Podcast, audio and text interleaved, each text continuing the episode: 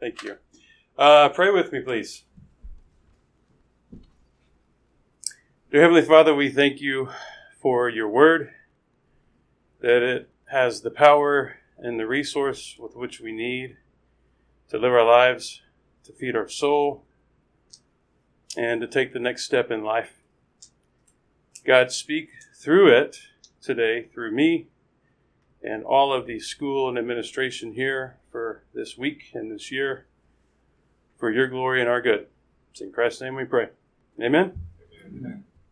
Good morning, everyone. My name is Mr. Kane. Thank you for letting me come speak with you. And I've got about 15 minutes to share um, my thoughts with you about a topic that I got to pick. And my topic was as I thought about you and what might interest you, because, um, you know, everything's all about you, right? So, because things are about you, I'm here because of you. What are you here for? Have you ever thought about that? Uh, and hopefully, uh, I have a roadmap here. And it starts off with what's the point? And I've provided that for you to think about that from your perspective. So, River, that's a question for you. And Canon Kane, what's the point? In other words, why why are you here? And by the time I'm done, I'm hoping that you can answer that question um, in a greater and deeper way than when we started. Okay? And to help you keep me accountable, I've given you a roadmap on what we're going to talk about. So the first stop is we're going to talk about you and literally why you're here. And over here, can y'all tell that this is a pond? And that this is a street sign. This is the road map for our talk. Get it? I know Gannon Dolan had better recognize this road map. I do. Okay. And so, on our way, before we get to, uh, Lord willing, we'll get into priest, king, and prophet, which was brought up by Mr. Taylor uh, at the beginning of this school year. We're going to stop and get by this pond that's going to deal with Genesis 1, Genesis 3, and Matthew 28. And we might run into your parents at that pond. Uh, I believe we will. Um, but afterwards, we will try to get through um, the area of priest, king, and prophet. And then we're going to wrap up with a conclusion. And has anyone ever heard of Abraham Lincoln? He's uh, a famous former president who also was a lawyer and a Christian who told us that when you get up to speak in front of people, the idea is to tell them what you're going to tell them.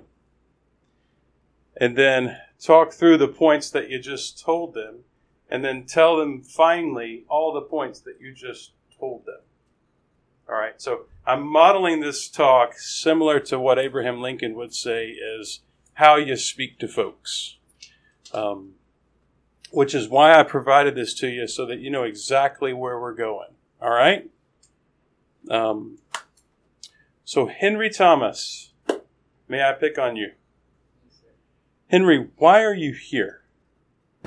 Learn about God and how to love Him. Okay, what's that for? To help our Christian walk. To help our Christian walk. Jacob, how can learning about God help your Christian walk?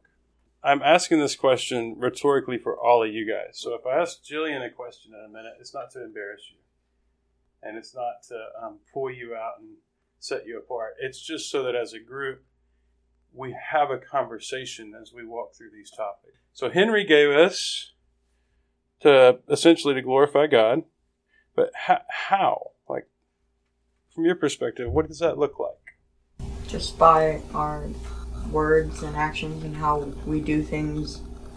If you do things softly or by complaining, you're not really glorifying God. Yeah, that's right. Um, how do we know how to glorify God? What resource does He speak to us from? Yes, ma'am. The Bible. Okay, well, let's go to the Bible to see if it tells us, uh, uh, gives us some insight onto why we might, how we might glorify God, which supports this idea of why we're here. Okay? Um, would you like, would you please just turn to Genesis 1, 27, 28 ish? Now, while he's turning there, I guess I really kind of thought that you would say you were here because your parents told you to come here. Now, might that also be true? I mean, it's not like your parents said, go to the school down the road and you wound up here. No, they told you to come here and you said, yes, sir, yes, ma'am, and you came here. Have you ever thought about why your parents invited you to come here? What opportunity did they want you to run into here? And what godly commands were they obeying to bring you here as opposed to somewhere else? Why have you ever thought about that? Um, yes, sir. Okay. Um, Anna, may I pick on you? Have you ever thought about the decisions you might have to make one day as a parent for your kids? Yeah. And do you think, um, Jillian, do you think one day as a parent you might be making discipleship decisions for your kids? And within the realm of that category comes, well, what do we do with education? Right? But yet, we still have to wrestle with this idea that as a parent, you still have to glorify God. Right, guys? So, how does all this work, and how do we put it together in a way where it makes sense? Well, we go to the source that does it for us. Um, that's the point. So, on page one of the Bible, God walks through what you're supposed to do. How do we glorify God? And if you could share with us verse 28, I believe.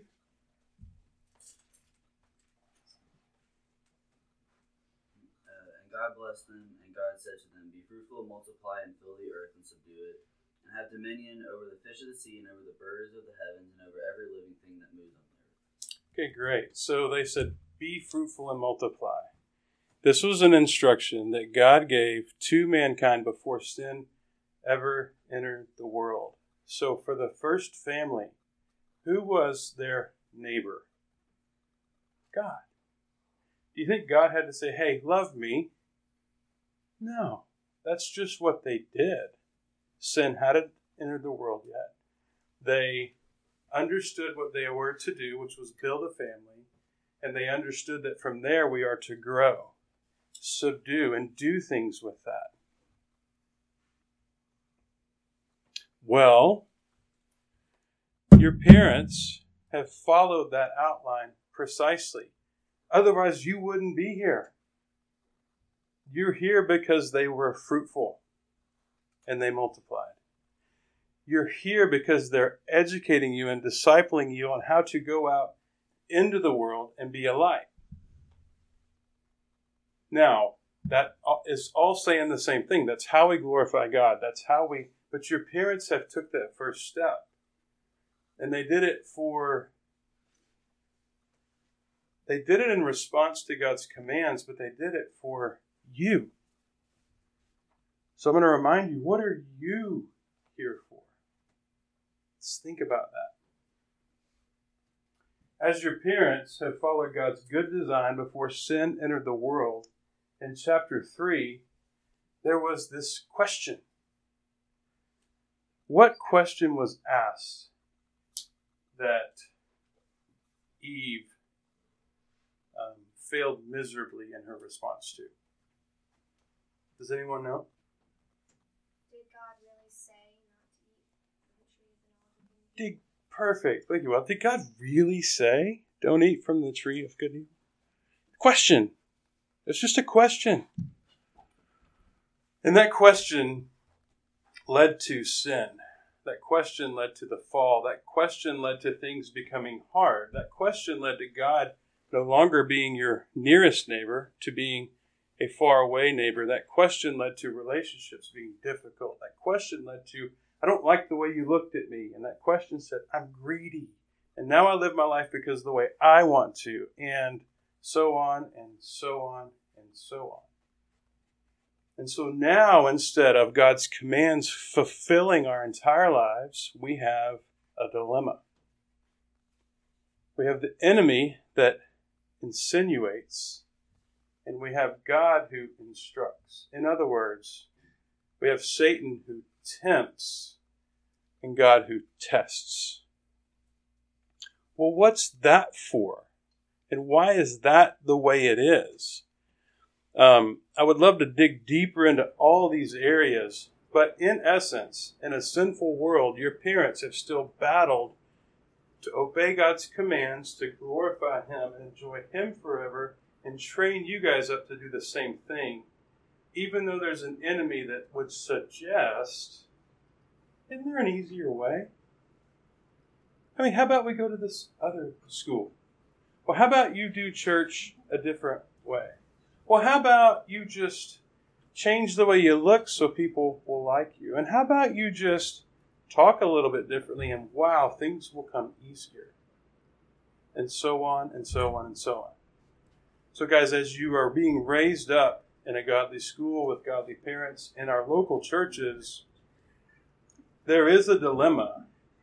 And God tells us in the Lord's Prayer to pray, to pray for this particular thing. lead me not into temptation. It's that dilemma. That word says it's both testing and it's both tempting. In other words, it's foolishness or it's righteousness. In other words, you have a lot to say about what you're listening to. And you need to always recall God's word on what you're here for. Your parents have done that for you as you're here receiving a gift of education, it's just one small piece of an enormous pie of God's good design for you. Are you receiving it in a way that you're ready to give it to your kids one day? Have you thought about that? And finally, um, as we consider your parents and what they've done for you, you come here and sit under teachers and I would ask your teachers the same thing. Have you guys thought about what are you here for? The administration of the school. What makes you get up, put on a tie, do all the things to come here and then work and then go home and keep working? Why? I would tie that into where Mr. Taylor started this year and make a suggestion that you guys, as students, you're priests. You're doing the thing God called you to do. You're protecting the temple in a lot of ways. Parents, teachers, and uppers, the higher you get up in upper school, you're kings and, or you're becoming kings. You have more responsibility than just protect this one thing, you protect several things. All right? And then you have pastors in your local churches who are ordained by God with the gift to teach as kings. And so all of these things fit together from God's good design and from His Word in a way that as administration leads you, as teachers do their thing, and as you find yourself under their authority, be mindful. What are you here for? And so here we go. I'm, I'm up against a time clock, but I want to end this talk with the conclusion. And the conclusion is practically, you're here for your future. Lord willing, He'll give you a tomorrow and the next day and the next day. And as you think about that, there it illuminates the older you get. I'm pretty sure as a senior, you're thinking way more about next year and the next step than you are as a seventh grader. Yet, there's still that thought. And it develops and increases as you grow and mature. Your future is, there's a light up ahead, guys, and you know this. And you have a lot to say about whether that's an oncoming train and whether you're anxious about it and whether you're fearful and whether you're relying on your own strength to deal with that or whether you are putting off yourself and that light is glorious. It's beautiful. And it's hard work and it's relationships that encourage and it is under God's good design. And He has it there waiting for you to give yourself over to Him in that way. And this education is a component of that so that one day you give that away to other people. And in the beginning, it'll be your neighbors as a young adult, and then it'll be to your spouse. And then as you get older, it'll be to your kids, and for them, for their kids. And that's kind of how God designed it. He chose the family to be the one place, the one place, the one institution that creates eternal beings. You ever thought about that? And that's by obeying page one of the Bible before there was sin be fruitful and multiply. So, guys, my time is up, but there's a lot more we can. It's just scratching the surface on why we're here, but my prayer is that you're encouraged. My prayer is you see, see, see things a little more brightly um, and a little more um, clearly about what God has for you guys.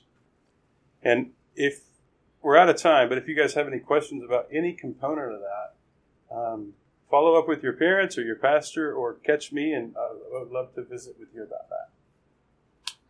So, uh, Luke, would you mind ending us in prayer? All right, let's pray. Uh, Father, thank you for this day. Uh, thank you for all the blessings that you've given us. Thank you, Mr. Kane, and him coming and uh, teaching to us. I pray that we would take to heart what he said and uh, help us to glorify you in all that we do. It's in Jesus' pray. Amen.